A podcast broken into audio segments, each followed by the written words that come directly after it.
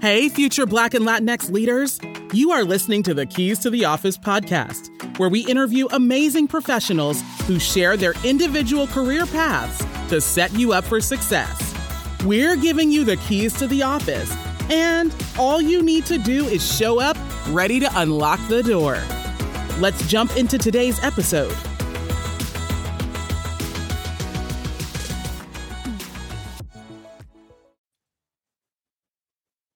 Good morning, good afternoon, good evening, Keys family. I hope you all are doing well. Um, we have the honor and the privilege, and I've been smiling ear to ear since she logged in um, to talk to Vanessa Echols. Um, I know many of you know who she is, right? Uh, award winning, right? Let's be clear about that. TV anchor mm-hmm. and reporter down in the Orlando market for many, many, many, many years. Um, now author retired. Um, I'm I am excited to hear about this career progression, right? Because I know I think you've been the first or the only African American in that space with the longest running show, um, with the longest running career. So definitely want to hear about that and the keys to success there. Um, and then we'll talk a little bit more about this book that you've written. Um, I'm excited to hear about the transition. So welcome to the podcast, Vanessa. Well, thank you so much. I love the concept of this podcast. So thank you for honoring me and allowing me to be your guest. Awesome. Awesome. So I touched on a few highlights. I guess tell the folks who you are and what you do. Well, so as you mentioned, I am recently retired and I will admit I am enjoying every minute of it. Yay, I love to hear that. Everyone said, Oh, you've been so active, you're going to be bored, you're not going to have anything to do. And I was like, Yeah, you don't know me. I always have something going on. But no, I there are moments when I just sit on the sofa and I'm like, you know what? I don't have to be anywhere at any particular time tomorrow. And I like that. I'm setting my own schedule. So I like that. You know, I was in television news for many years, uh, mm-hmm. 40 years in the television news business, 30 of those years at the ABC affiliate television station in Orlando, WFTV, where I was a news anchor. And when I left, I was anchoring the noon and the four o'clock newscast. Spent mm-hmm. many, many years on that morning newscast. So did weekends for a while. So I really did I think every anchor job there and reporter job in the building at some point uh, in my career. Mm-hmm. And so now I am retired. I have two elderly parents that I'm looking after here in Auburn, Alabama, where I was born. So it is one of those full circle moments. Yeah, absolutely. Absolutely. Um, how did you get into this space? Like, I, I think of a couple of individuals I've talked to who've expressed interest in going into uh, news reporting and anchoring. And I'm like, where do you start with that? Like, I, I don't have a clue. And, and I feel like so many of us stand to learn a lot from you. So I guess before we jump into how you did it, is this what you thought you'd be when you grew up? Was this sort of the path you knew you'd take? Absolutely. I was not one of those who changed my major a thousand times.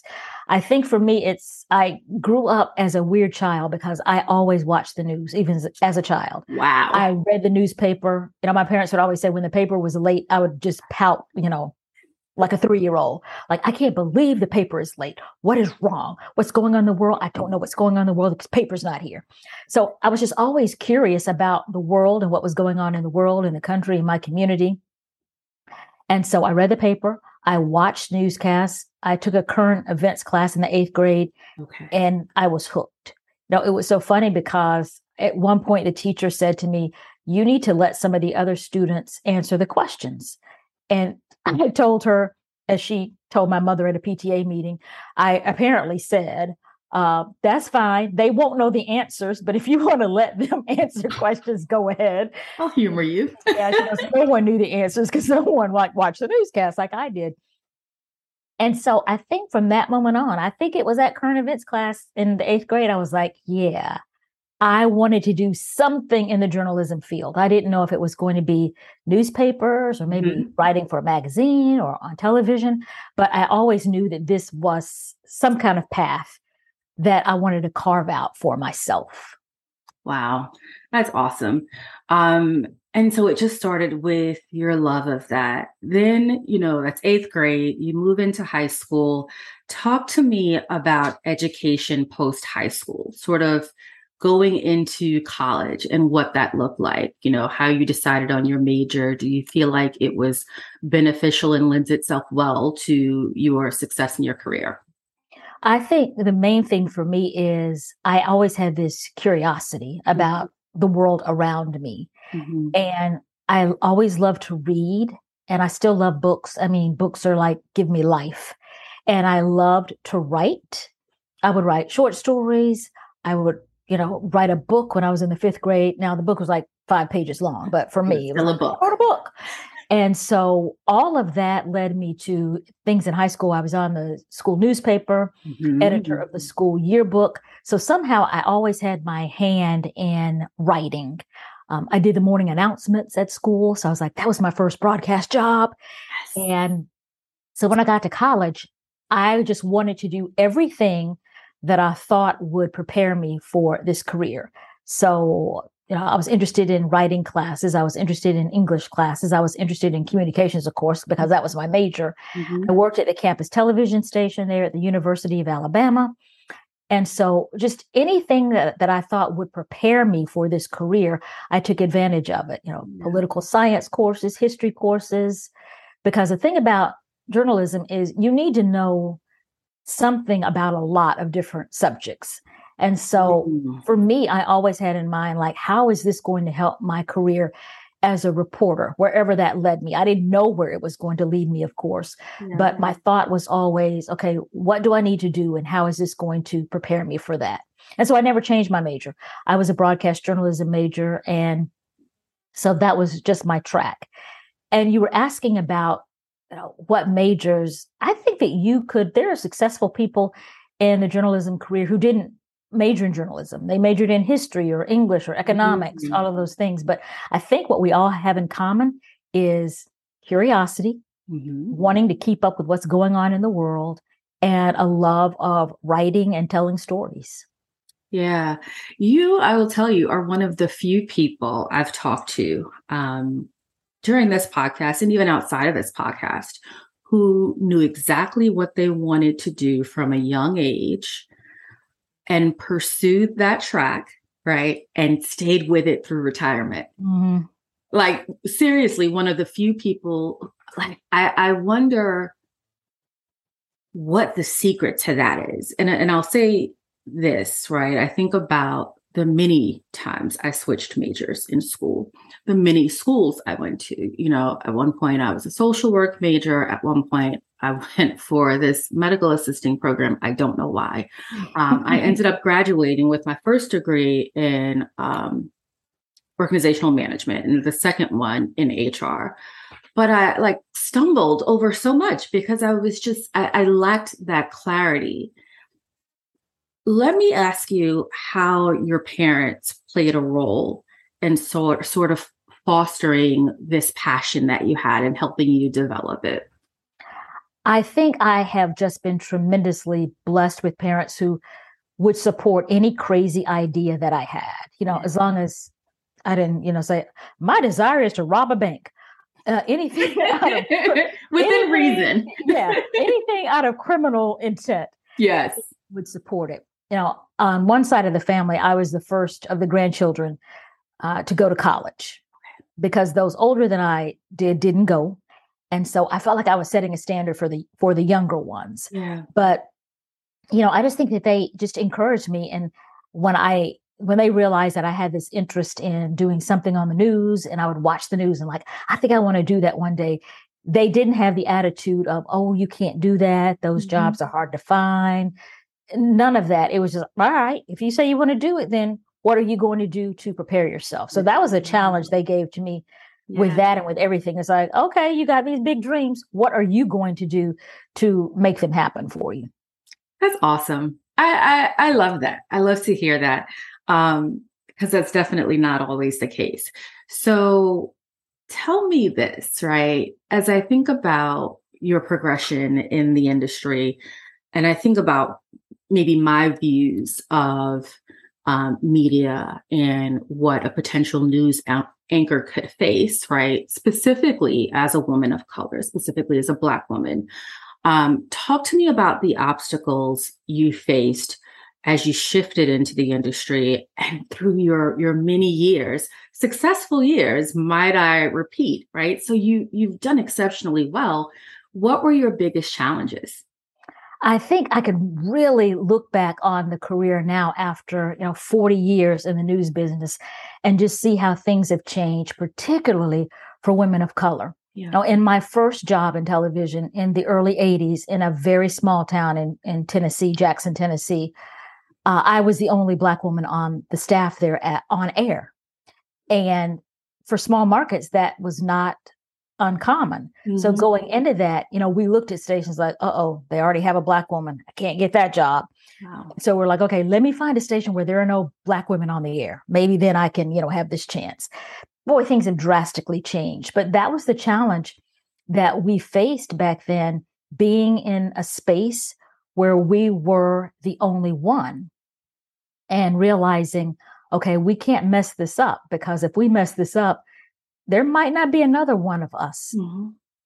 for a long time. Yeah. So I think that was probably the biggest challenge, just navigating spaces where we were the only one. And then the challenge is now looking back on it, we did not have access to mentors like young people do today. You know, when you are the only one, you look around like, okay, who is going to mentor me in this newsroom? Mm-hmm, mm-hmm. That that's certainly an issue um, in many industries, unfortunately. Uh, looking for someone like you who has done it and has done it successfully. Um, and then beyond that, I'll say getting the support and guidance from that person, right? Because in some cases, they're just struggling to keep it together on their own. Um, so, so you hit on a, a huge piece. How does one find a mentor in this space, right? Let's say I'm the college student, I'm in my dorm or I'm at home, right? If I'm a non traditional student um, and I'm listening to this and I'm like, okay, yes, I absolutely want to get into the field. Um, are there certain groups I need to connect with? Are there certain individuals I need to seek out? Talk to me a little bit about that. Uh, it's a lot easier these days because you can look on your local television and see women who look like you. If you are a black woman, if you are Hispanic, if you're Asian, you know, any woman of color. Right.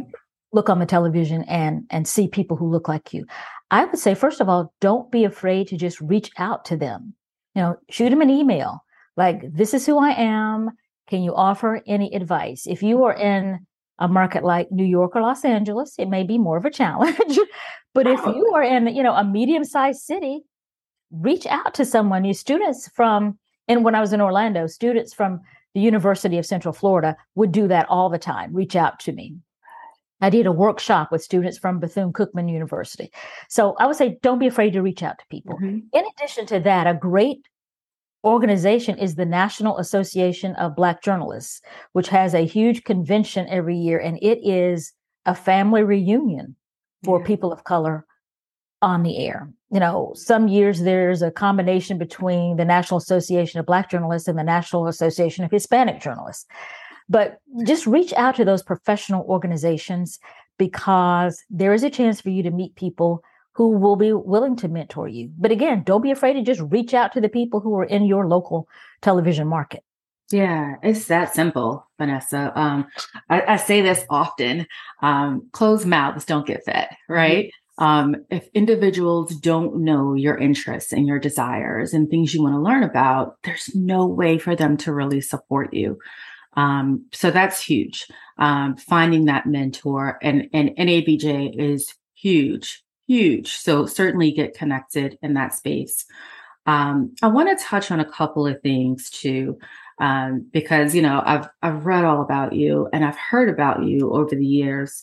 Um, your battle and your huge advocacy in the space um, for breast cancer.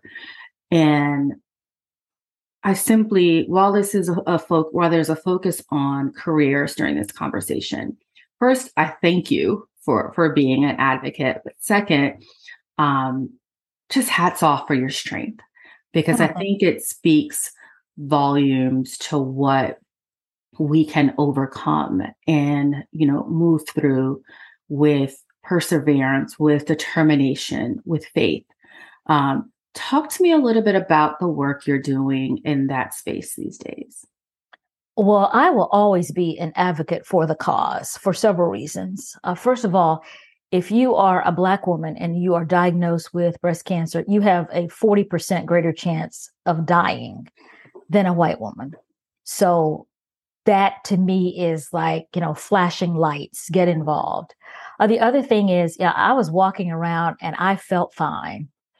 I was walking around thinking I was perfectly healthy, but I had something that was trying to kill me. Mm-hmm. And, you know, I was always a healthy person before cancer. I, to this day, have never had the flu. Um, I would have a cold, and that was it. So when I went in for what was supposed to be a routine mammogram, and they discovered that I had enlarged lymph nodes, their first question was, Have you been sick recently? And I was like, Oh, no, you don't understand. I'm never sick. Sick. I, like, I had a cold. I'm not sick. Never been sick. Never had the flu. Still have my tonsils. Still have my appendix. You know, just the yes, picture. all of that. So that kind of came at me like a freight train. And if you had asked me before that, you know, what would you do if you were ever diagnosed with cancer? I was like, oh no, I would fold. I would fold completely. I would not be able to do that. Mm-hmm. Now, I was good at encouraging my friends when they faced tough times. But then when cancer came along, I was like, oh, okay, here is the chance for me to show them that this faith stuff is real because I know they're looking at me like, okay, let's see if she's going to fold. Mm-hmm. Or if all of the stuff she's been telling us about having faith, let's see if this stuff is for real. And so I am an advocate for it because having walked that journey, I know what people need and what they're going through when they face that battle. Yeah, yeah.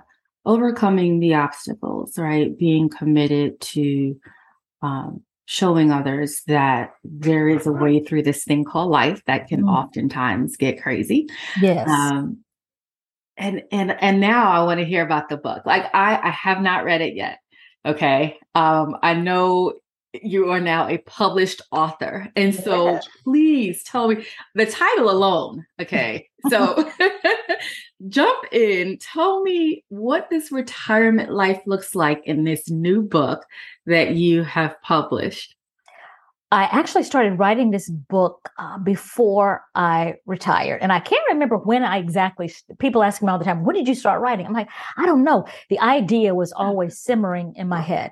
So it's called We're in Heaven, and I have some questions. Yes. And I think it speaks to my whole life. I've always been asking questions. You know, that's why I was in the journalism field.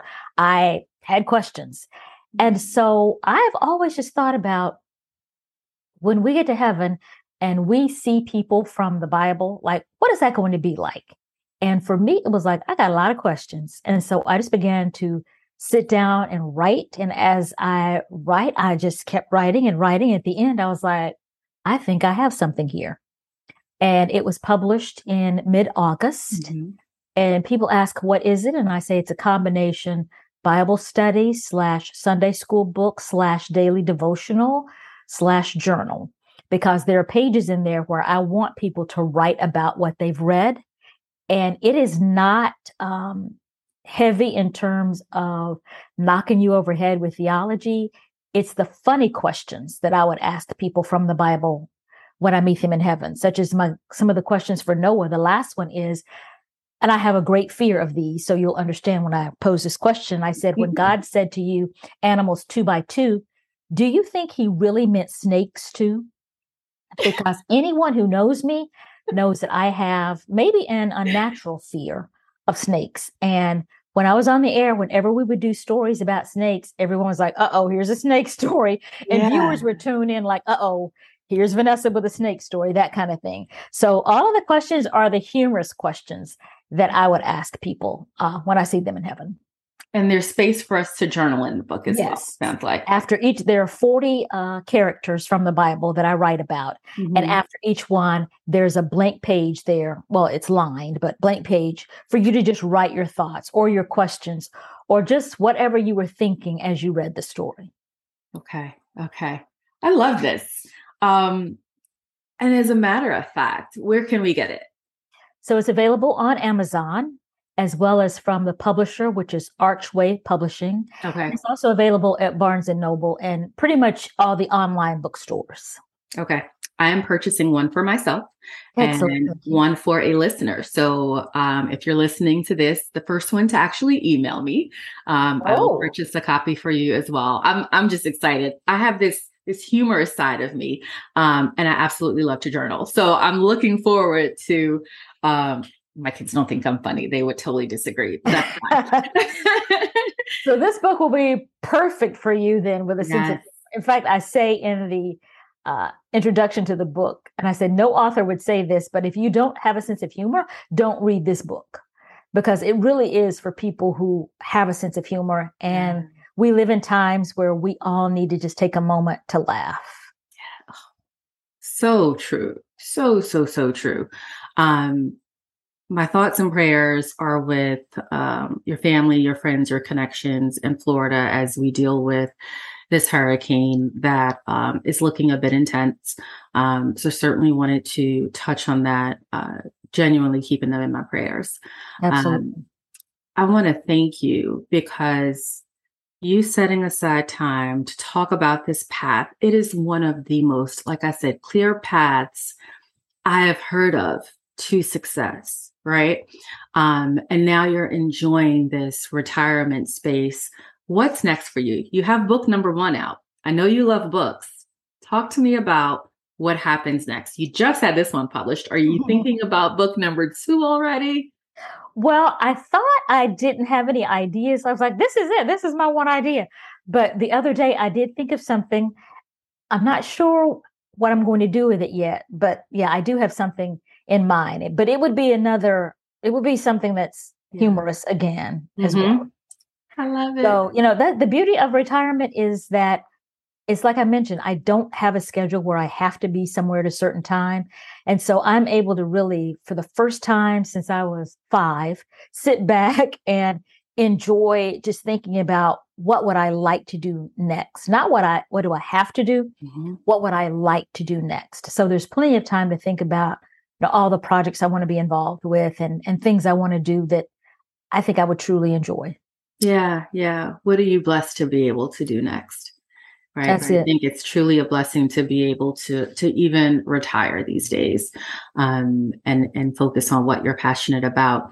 Um, as we wrap up, I think about the fact that this podcast is called the keys to the office right as we share the many career paths key learnings um, all that good stuff from professionals from entrepreneurs um, I think about, you know, putting a bow on it, right? What's that one major key that you could share with a college student somewhere um, who's thinking about becoming a news anchor, right? Like, I want to get into TV. Um, what's that one thing they need to focus on next? I think for me, it's three things. First of all, just be prepared. If Mm, you really think you want to be in this business, you need to be watching the newscast. It amazes me, the students who contact me and they have no clue about the newscast. I'm like, you need to be watching the newscast.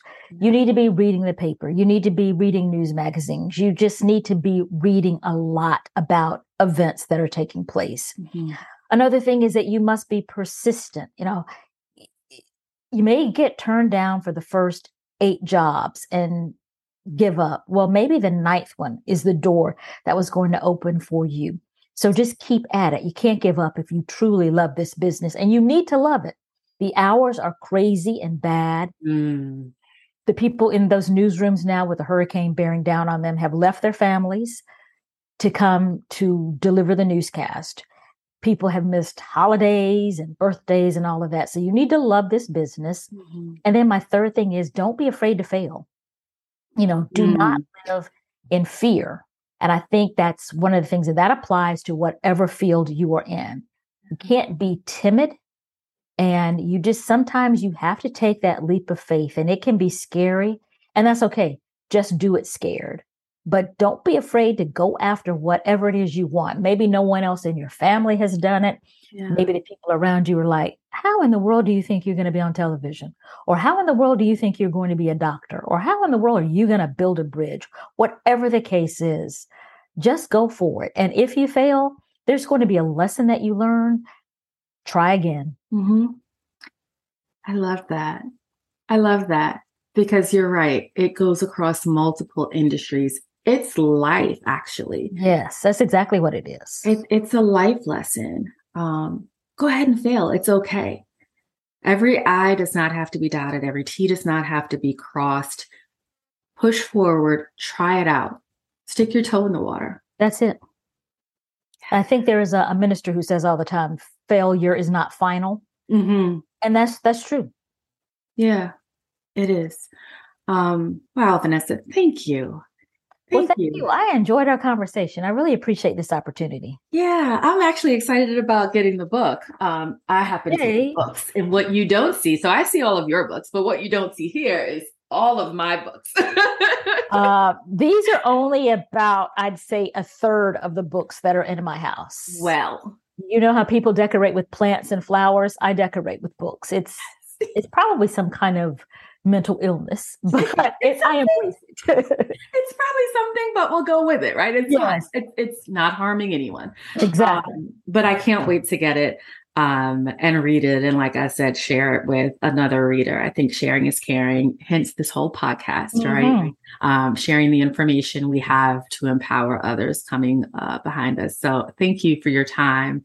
Um, thank you. Thank you for, you know, sharing your message with others. Um, it's definitely going to impact someone. Well, thank you very much. All right. Have a fantastic rest of your day. We'll talk soon. All right. Thank you. All right. If you're hearing this message, you have listened to the entire episode, and for that, we thank you from the bottom of our hearts. We hope you enjoyed it, and if you did, please don't forget to subscribe. Leave us a review and check out our website at www.thekeystotheoffice.com. We look forward to connecting with you in a future episode. Until then, go be amazing.